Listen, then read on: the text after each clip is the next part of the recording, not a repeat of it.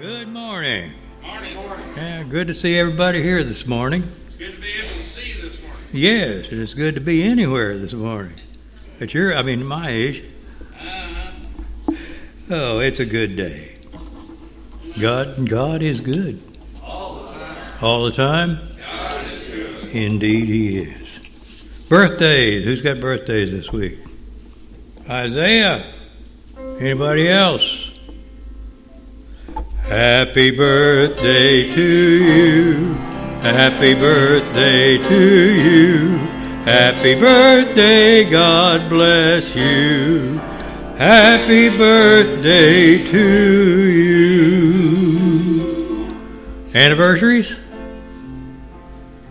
No one celebrating an anniversary. Okay then, let's... Uh, Turn to page uh, thirteen. Joyful, joyful, we adore thee. Let's worship the Lord. Stand, please.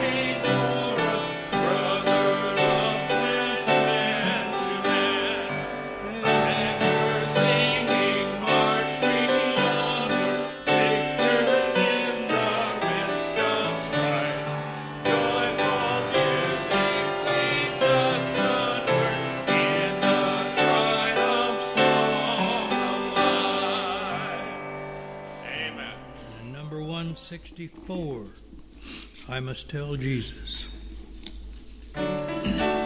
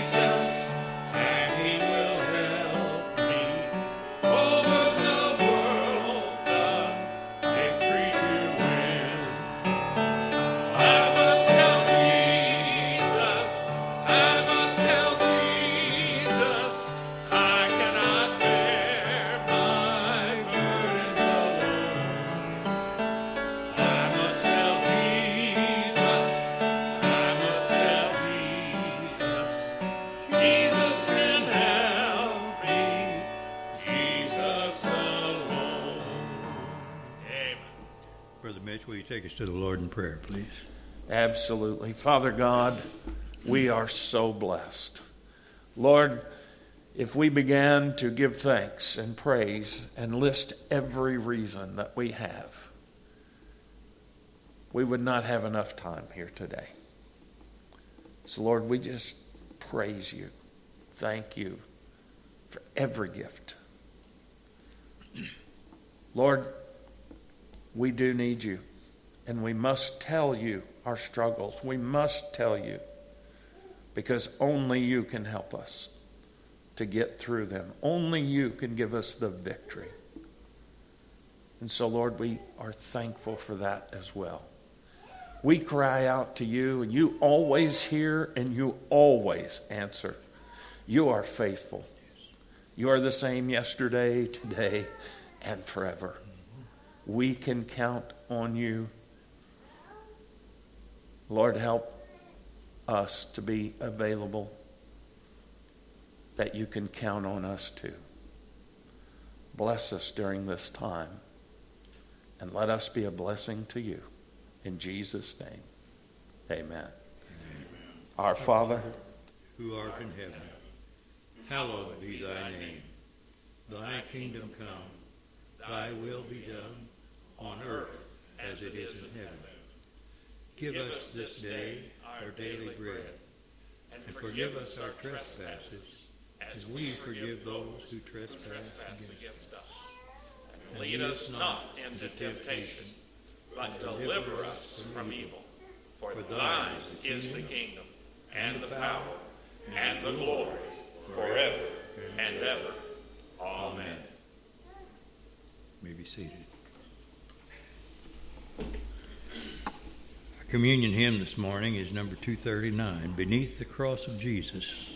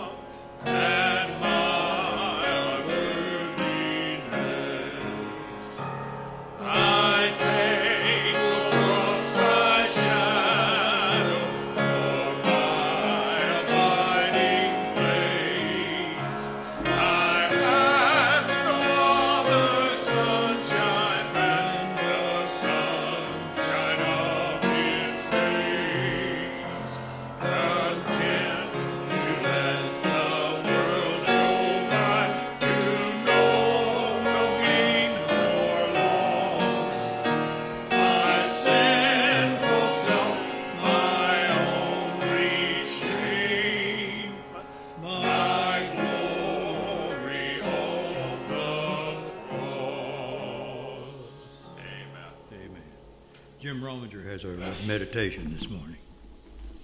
Come on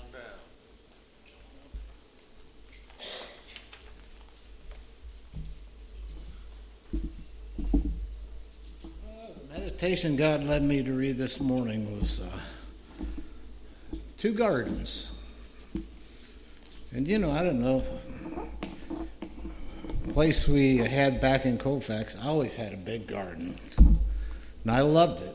I mean, and I think this time of year is really special for people that do have a garden, because they can see things springing up, and they can see things they planted growing, and, and actually they can harvest some of that even yeah. now. So, but the two gardens, one very similar to what we see right now, but uh, without sin, and one was a garden that Jesus went to to pray before his death.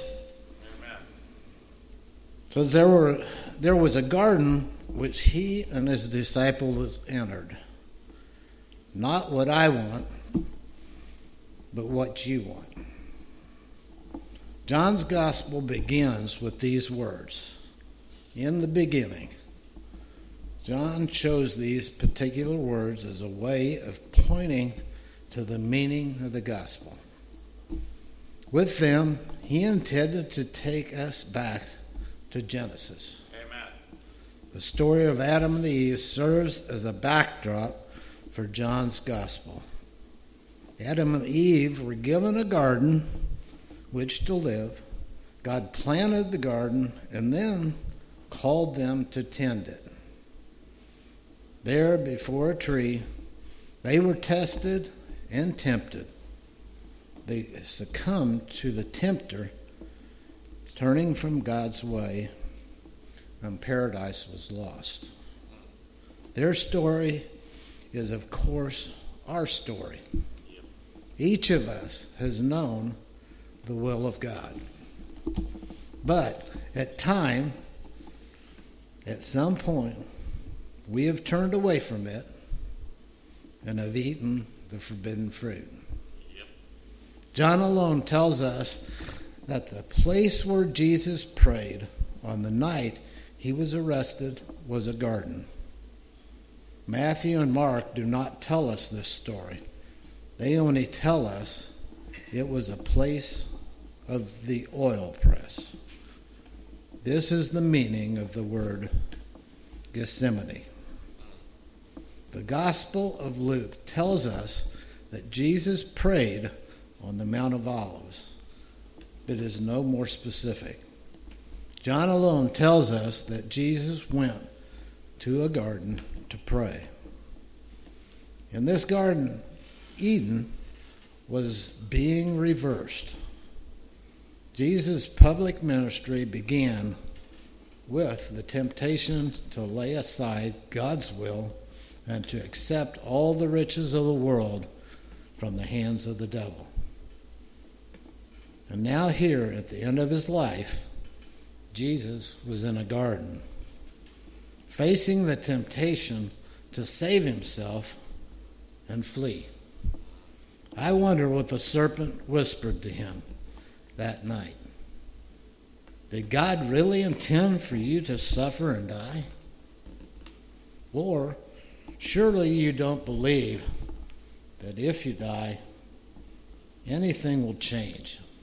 Or, what good will you be when you are dead? Or, do you really believe that this band of misfits you call disciples will carry out your mission? Look at them. They're sleeping. It's not too late, Jesus. Run. Two gardens, one Adam and Eve, were warned that death would come if they disobeyed. And they still could not resist the forbidden fruit. In the other, Jesus was told he could avoid death if he would only disobey. How different were the responses to temptation between the first Adam and Jesus, whom Paul calls the second Adam. In the first garden, Adam prayed, "Not thy will, but mine be done." And paradise was lost. In the second garden, as the disciples slept and the temple guard made their way across the Kidron Valley, Jesus prayed, "Not my will, but thine be done." His prayer was central to the restoration of what had been lost in Eden. John Wesley, what I think I pronounced this right, John Wesley, Wesley, the founder of the Methodism, popularized the following prayer meant to help those who use it to follow in Jesus' step, surrendering to the will of God. And that prayer reads, "I am no longer my own, but thine. Put me to what you will. Rank me with whom you will. Put me to doing. Put me to suffering. Let me be employed for thee, or lay aside for thee, exalted for thee, or brought low for thee. Let me be full, or let me be empty. Let me have all things, or let me have nothing. I freely and heartily yield all things to thy pleasure and disposal." Amen. Amen.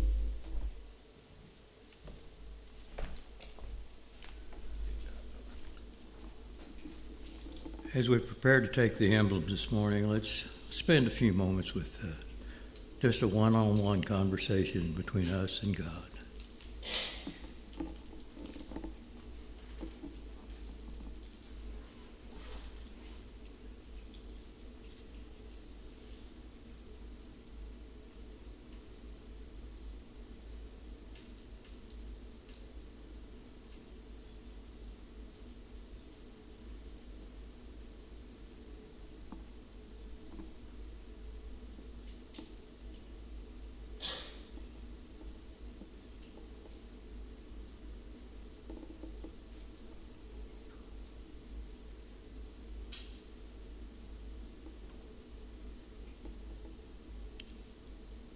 When Jesus and his disciples were gathered in the upper room for the Passover meal, Jesus took bread and blessed it, broke it, and gave it to each of them, saying, "This is my body broken for you."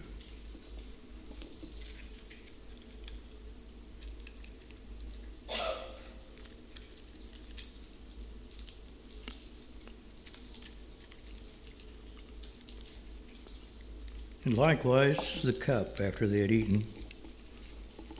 Jesus took it and, giving thanks, passed it among them, saying, "This is the new covenant in my blood, poured out for the remission of sins. As often as you do this, do it in remembrance of me until I come again. Drink of it, all of you."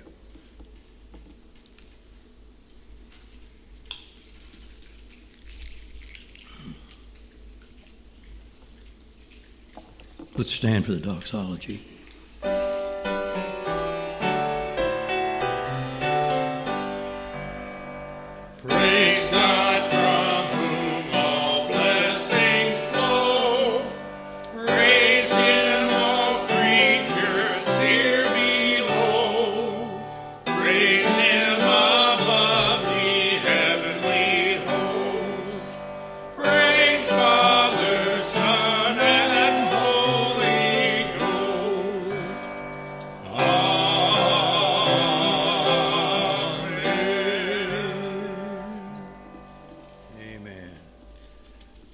Turn to number uh, two fifty-seven, near the cross. Jesus, keep me near the cross. Amen. There a precious fountain, free to all, a healing stream, flows from Calvary's mountain. From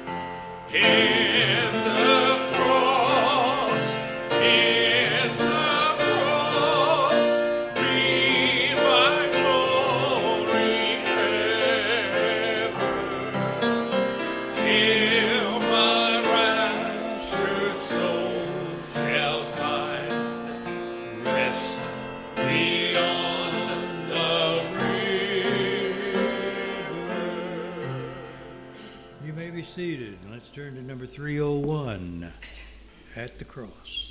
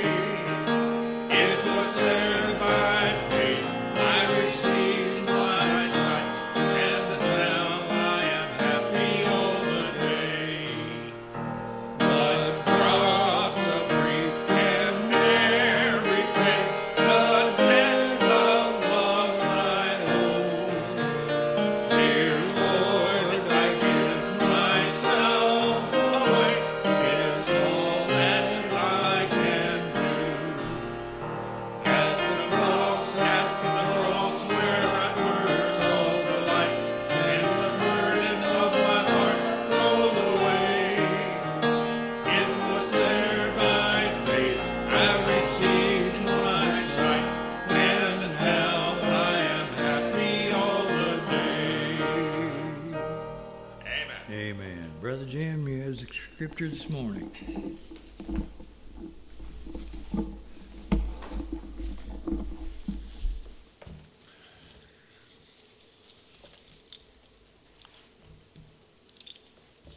This morning is from Matthew chapter twenty-six, the first five verses. And it was the plot against Jesus.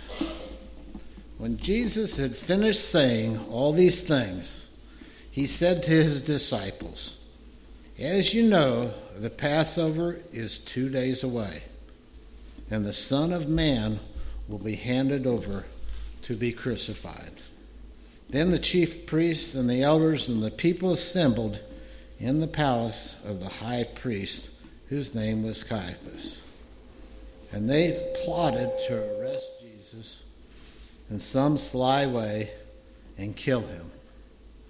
"But not during the feast," they said, "or there may be a riot among the people." Amen.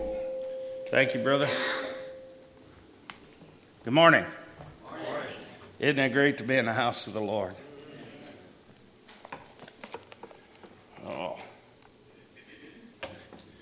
Well, I want to thank everybody for your prayers. My uh, back is finally feeling some better. And uh, I'm pretty sure it was a kidney infection. Uh, Sister Penny went and got me some cranberry juice, and after I drank that, it started getting better. So, praise the Lord. Amen. Oh, boy. Is anybody in here besides me happy? Amen. Thank you. Do you know why you're happy? Amen. We're in the house of the Lord. Amen. We're saved. Our names have been written in the book of life. That's the most important thing of all.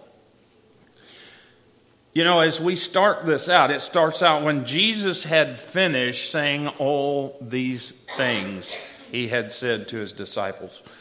Now, it's all the things that's leading up to here, and especially where he had been dealing with answering those questions about, you know, when these things will happen, when will the end come, what will be the signs. He had answered all those things, and then he talks about what's going to happen. Right after he answers those questions. As you know, the Passover is two days away, and the Son of Man will be handed over to be crucified. You know, here they have just been talking to him and listening and to him answer these questions about when these things will happen, what will be the signs, and what when will the end come. Now, he had just told them through these parables, you know, first of all, he said, you don't know when it's going to happen, so be ready. The second one, he said, it may come before you think, so be ready. And then in the last one, he said, it may be longer than you think, so be ready. So I think the point was be ready, right? No matter what, be ready. Well, how do we be ready for the end? Tell me, how do we be ready for when death comes for us? Always be prepared. Always be prepared how? Stay prayed up. Huh? Stay prayed up. Stay, stay prayed up, yeah, absolutely. Be baptized, be saved. Be saved, be baptized. Live it daily. Live it daily, absolutely. Witness. Witness. Anybody else? I mean, folks, being a Christian is not just a title. It's a lifestyle. Being a Christian means the I A N on the end of Christ means that we are owned by him. We are his. He purchased us with his blood. And this is what he's telling the disciples now, that that time is coming for him to purchase mankind's salvation with his own blood.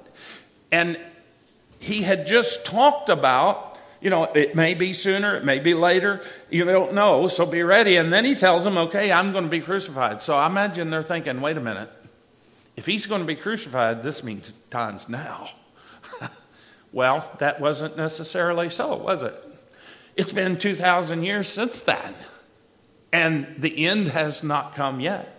Now, the end for many has come, but the end of the world as we know it has not yet come.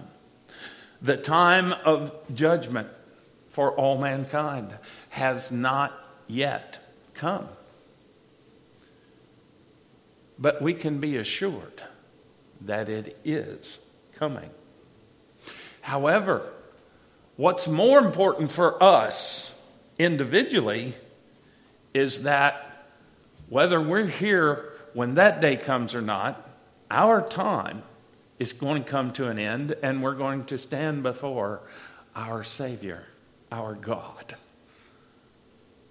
And so he's warning us individually as well as a people as a whole and a church to be ready at all times. Folks, you know, I've often thought about different kinds of scenarios where what if you die while you're committing a sin? What happens? I don't want to find out, do you? I don't want to push this limit. You know, the, the problem with many of, of today's Christians and the, the culture of today is often that we want to push the limits as far as we can The, the idea of being good just for goodness sake has passed somehow. And now the idea is let's be as bad as we can and get away with it. And that idea somehow has gotten into theology too. It's gotten into the church. People want to know, how far can I push this with God before he will reject me and say, no, sorry, I never knew you, depart from me. That's not a question we should be asking. That's not a thing we should be focusing on. What we should be focusing on is, Lord, how much can I do to show you how much I appreciate what you did for me? That's what we should be thinking. That's how we should be living. Folks, I don't know how many of you in here have seen The Passion of the Christ, the movie, The Passion of Christ. And for those of you who haven't, if you get a chance and you can stomach it, I highly recommend that you watch it. But it is hard to watch. But it has been said that in that video, what we see is really mild compared to what he probably really went through. And I don't know about you, but every time I watch that, I cry. I'm reminded how much he loved me to go through all of that just so I could be saved. And then I get to thinking about how stupid it is to play with sin. To see, Lord, you know, this ain't so bad, is it? I mean, come on, it's just this one little thing. It's not a big deal, right? It is a big deal. Sin, God says, no. No sin. God is holy. And he said, be holy as I am holy. That's a big, big thing, folks. What does it mean to be holy? Well, just look at God. If you want to know what it means to be holy, look at God. God never sins. God never does anything out of anger, unless it's righteously so. The Bible even says, be ye angry and sin not. Now, I don't know about you, but I have this problem where when I get angry, I don't avoid sin. When I get angry, it's usually sin that's involved. And if it's not sin, at that point, it will be by the time I'm done exploding. And we have to learn to do better than that. In other words, we have to learn to let ourselves die. The flesh, the self die. And let Christ live in us.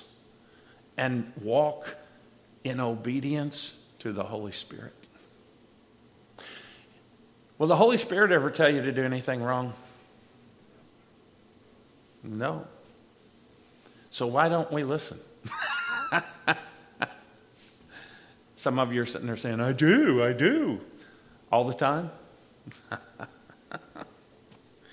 That's where the problem comes, isn't it? It is, there are times when it seems like it's easy for us to walk with Christ and to obey. But then there's other times when it's not so easy to do what he's saying. Especially those times when you're angry at somebody and you want to just choke the life out of them. And he's saying, oh, no, no, no, no. You're saying, oh, boy, the minute it's okay, you've had it. I remember hearing an old preacher one time. He said, he said, uh, I know it's wrong, and we're not supposed to hold grudges, and we're not supposed to judge people, and we're not supposed to get angry. He said, but you know what? The moment it's okay, I got a list. uh, I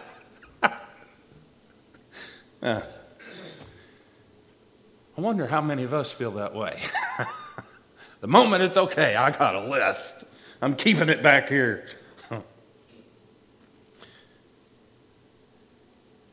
Jesus said he was going to be handed over to be crucified. Then the chief priest and the elders of the people assembled in the palace of the high priest, whose name was Caiaphas, and they schemed to arrest him, Jesus, secretly and kill him, or by some sly way. But they said, not during the festival, uh, the festival, or there may be a riot among the people. So here you have the religious leaders of the day are the ones who are most offended by Jesus. Why do you think that is? Is it because maybe they're the biggest hypocrites? They're the biggest liars, cheaters. They're the biggest sinners, so they're the most offended. But in their minds, they're doing what's right. That's something we have to remember. In, in their minds, they're thinking, that, oh yeah, this is just another one of those people who claim to be the Messiah. They've seen it time after time after time. False messiahs have produced themselves and they've had to deal with it. But this one's different. This one is different because the things he says actually make sense. The things he says, though, also puts them in the wrong. And they don't like that very much. I don't know about you, but when somebody tells me I'm wrong, I don't like that very much. Even if they're right, I still don't like it very much. And maybe because they're right, I like it less. But you know, the Bible says if you're wise, you will listen to that counsel and you will grow from it. You will change what you did wrong and make it right. And here's Here's a thought. If we can't stand our fellow man telling us when we're wrong, how do we handle it when God tells us we're wrong? Do we do that any better? You see, when I am in charge, my flesh flares up and goes on defense when somebody says, I got a problem with you. Oh, yeah? Well, I got a problem with you too. But when the Holy Spirit's in charge, we'll say, oh, well, what is it? And we'll listen. And we will evaluate. And we will observe. And we will see if they're right or wrong. And if they're right, we will learn and grow from it. If they're wrong, we'll come back and tell them, you know, I thought about that. But I disagree with you. I've paid attention, and I don't do that. I may have done it once and didn't realize it. And if I did and it offended you, I'm sorry. But I don't do that normally. I have watched and paid attention since you told me. But how many times have you ever heard somebody come to you and tell you that? You ever remember anybody ever doing that? Rather than, you know, you slap me, I'm going to slap you back. Jesus is our example, yes? You agree? When Jesus was beaten before he was crucified, did he fight back? Did he take their whips from them and whip them with them? Did he shout obscenities at them? Did he even shout telling them how wrong they were? Maybe there's a lesson there for us to learn. You know, we're told in the scripture that we will be persecuted if we follow Jesus. There is a subculture within this, our society today that hates God, hates Christ, and hates Christians, hates the church and everything that it resembles.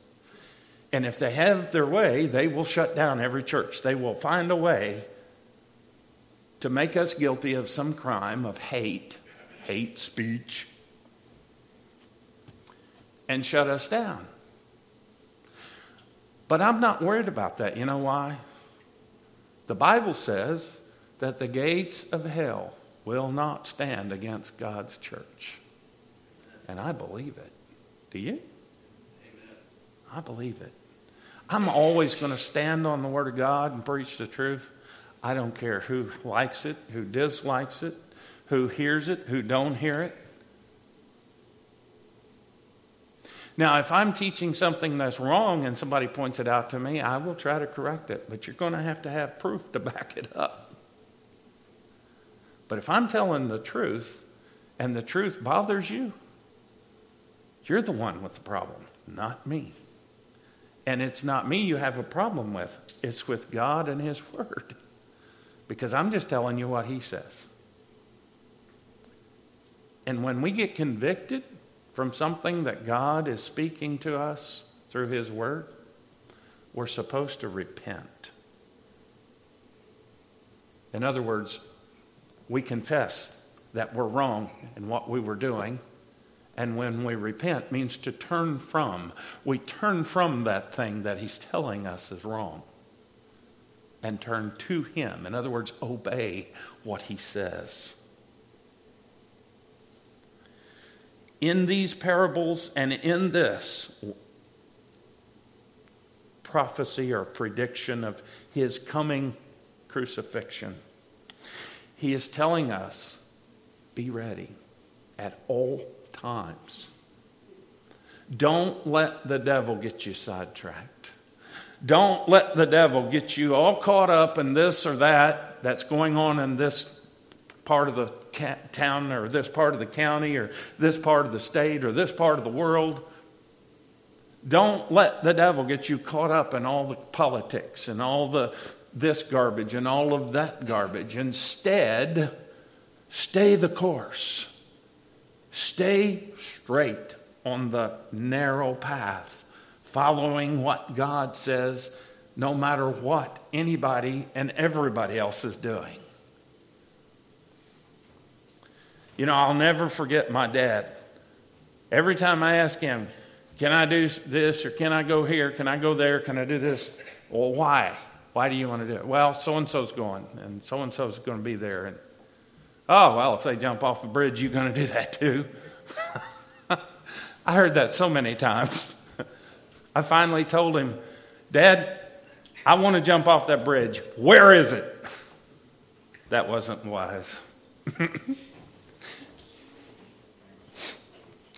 He threatened to push me off the bridge with a rock tied to me. Uh, so, yeah, he wasn't happy about that. But, you know, we have to make sure that our lives are in tune with the Holy Spirit. You can literally get a tune-up from the Word of God. When we listen to what God is speaking through His Word, as we're studying, as we're praying, reverently asking God to guide us, He will tune us up by tuning us in to Him. And then the challenge becomes doing it. What did James say about don't just be a hearer of the Word? What else? Do what it says. If you're a hearer only, you'll end up in hell. But if you're a doer of the Word of God, then you will see Christ face to face. I wonder if we were there when Jesus was saying this, if we were one of the disciples that was walking right there with Jesus at this time when He came, what would we do? If we if we were standing there and we just heard Him talk about all of these different things, man, What would we do if he turned, then turned around and said, I'm about to be crucified. I'm about to die. I think the first thing that I would do is panic. What? You can't leave us here alone? But he didn't. He sent the Comforter, the Holy Spirit, his Spirit. You know, having his Spirit live within us is how we have the mind of Christ.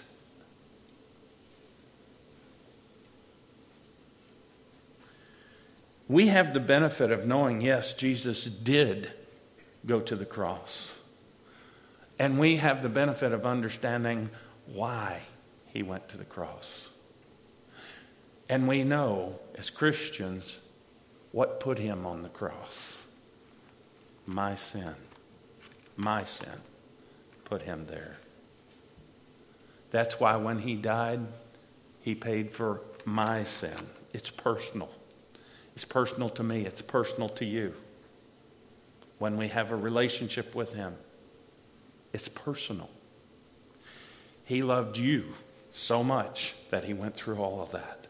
He died and his blood was shed to cleanse us of every stain, of every spot. When God looks down from heaven and looks on you and me, he doesn't see a sinner. He sees his son or his daughter. We've been adopted through that shedding of Christ's blood and our faith in what he did. We've been adopted into his family. Now let me ask you, even though you may have a child or children that have or currently are misbehaving, what do you see when you look at them while they're doing that? You still see your child. You still love them. Your heart may break, but you still love them. God put that within us, folks, because that's how he feels when he looks down. When he sees so many people not honoring him, it breaks his heart. And I don't want to be one of them, do you? So let's be ready because of what he did. If you have a need this morning, just mind the Lord and come as we sing. Brother Bob. Invitation hymn is number three sixty-four. The Savior is waiting to enter your heart. Why don't you let him come in? Let's stand and sing.